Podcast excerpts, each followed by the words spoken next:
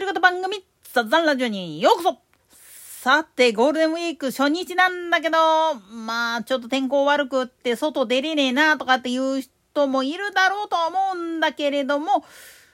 これからの時期、夏野菜とかを育てるために、ホームセン行ったり、園芸店に行って、いわゆる継ぎ木苗っていうのを買ってくる人もいると思うんだよね。で、これは、まあ、もう、ツイッターでおなじみの国家園さんの方からも注意書きとして出てるけれども、継ぎ木苗っていうのは、継いでる、本命の方の作物と唾液になっている、まあ、要するに元の根っこの部分の作物っていうのが全く別物だったりするんですよね。ただし、ウリ科はウリ科同士、で、ナス科はナス科同士で接いでるっつうのが大前提なんだけどっていう一言を加えた上でこっからの話ってちょっと聞いてほしいんですよね。なんでやねん。正確に言ってしまうとこれ特にウリ科の場合それもメロンとかスイカをとあの育てたいなって思ってる人はマジで聞けっていうやつです。継ぎ目から出てるてる変な目悪足残。なんでやねん。というか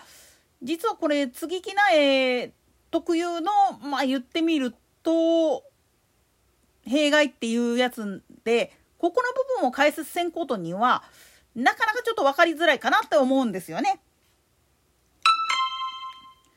継ぎ木苗っていうのは基本的に言ってしまうと元の台座となるための作物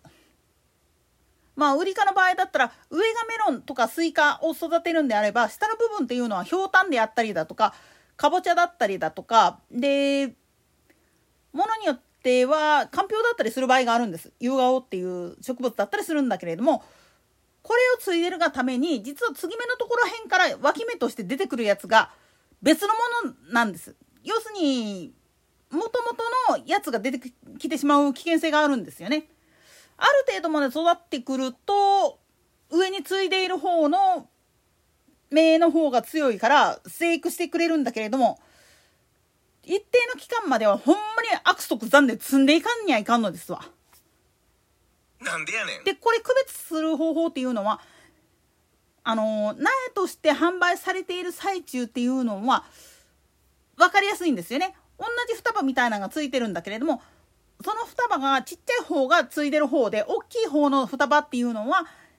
唾液となっている方要するに犠牲になる方の元の芽って言ってもいいんですよね。まあ言ってみると元の唾液になる方の作物の成長点を切った上でまあ接ぎ木として植えるための方と接合してそれで成長点をうまくくっつけ合わせて伸ばすっていう風なやり方をやるわけなんですよ。なもんだからどうしても元の方は元の方で自分たちの子孫を残そうと思って必死になって芽伸ばして枝伸ばしてっていう風にしたいわけだしで人間側は人間側と方でついで側の方の作物っていうのが欲しいがためにもう大喧嘩になるわけなんですよね。だから必ずまあ言ってみると接いだ時にはかんもう出てくる芽接ぎ目のところから出てくるやつは全部悪即斬っていう形で切っていかなあかんっていうふうに言われるわけなんです。でこれね区別がつくやつだったら簡単なんですよ。スイカの葉っぱっていうのは結構ギザギザだけれどもかぼちゃとかの葉っぱっつうのはまん丸やからすぐ見分けがつくんですよ。ところがメロンはわからん。なんでやねん。メロンの葉っぱっていうのは結構かぼちゃとね同化してることが多いもんだから自分で育ててるのはメロンだって思って育ててるのに気付いたらカボチェンジョブチェンなんていうのはザラなんですよ。だから必ず園芸店なんかでも継ぎ木で育てる場合は継ぎ木の継ぎ目のところらへんから出てくる変な芽は全部摘んでくださいねっていうふうに言うんです。これをオイラはまあ言ってみるとルロケンの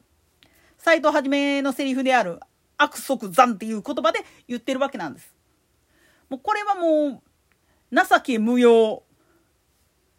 もう徹底して冷徹なまでにやりなさいっていうふうに言われるんですよね。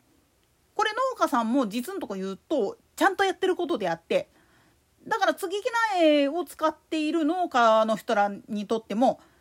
完全に生育するまでの間はほんまにその注意して芽を摘んでいくっていうことをやってるんですよね。これ実はナス科も同じなんだけれどもナス科の場合はだいたい同類同士で継ぐことが多いから基本的に唾液の方が育っちゃったってっていう状態でも同じ作物やから大丈夫かっていう風になっちゃうんですよ。特にトマトミニトマトついでるつもりやったんが桃太郎が育ったりとかってようある話です。なんでやねん。でも基本的にはトマトはトマトやから食べる側からすると気にしないんですよね。逆に言うと農家さんにとっちゃああなわけなんですよ。ほんとこればっかりはよくある話で。でこれで事故っていうのも結構あるんですよね。また別の種類をついちゃったがためにその毒素が入っちゃって食べられなくなったっていうケースもあるんです。まあ、これは以前にもちょっと解説したとは思うんだけれども別の種類のナス科の植物同士を継ぐっていうのはそれはそれで生育が良かったりまあ他のもんが育ったとしてもあんまり気づく人っていうのは少なかったりするんですよ。ただしこれでよくあるやつでピーマンのシリーズはようある悲劇があるんです。ししそうと育てているつもりだったんがやたらでかくなったからなんでかなと思ったら実はついてるやつが別の品種特に子供ピーマンを育ててるつもりだったんがハバネノだったなんていうのはよくある話なんですよ。なんでやねん。なもんだから実はあのー、趣味でそれやっちゃう人もいるんですよ。でナス科の場合はね花粉による交雑っていうのもちょいちょい起きるんですよ。だからシシトウの隣にハバネの上になっつってるんだけどわからん人絶対やっちゃうんですよね。鷹の爪の隣らへんにピーマン植えちゃって食べたらめっちゃ辛いとかっていうのはようある事故なんです。だから実はプランターなんかで育てる時なんかはなるだけ初心者は1種類だけっていうふうに絞るっていうこととで丁寧に扱うっていうことが大事なんですよ。これができるようになっちゃうと他の植物を育てる時なんかでもすごいまあ言ってみるとその応用編なんだっていうことが分かってくるんですよね。特に接ぎ木苗の理屈で言ってとあのブルーベリーとかアーモンドなんかは実は接ぎ木することによって別の種類のものと継いでおくことによって実りを良くするっていう方法もあるっていうことなんです。これは結構農家さんやってる技術だしで実際に園芸店なんかで売っている苗っていうのはそういう風にして作られてることが多いんです。まあでもこれ知ってる人ってなかなかいないからねだからあの園芸店で果樹とかを買うのはハードルが高くってって言うんだけれども原理が分かるようにするためにあえてそういうふうなまあ売りかもしくはナス科でチャレンジしてみるっつうのはいかがかなとは思うんですよ。といったところで今回はここまで。それでは次回の更新まで。ごきげんよう。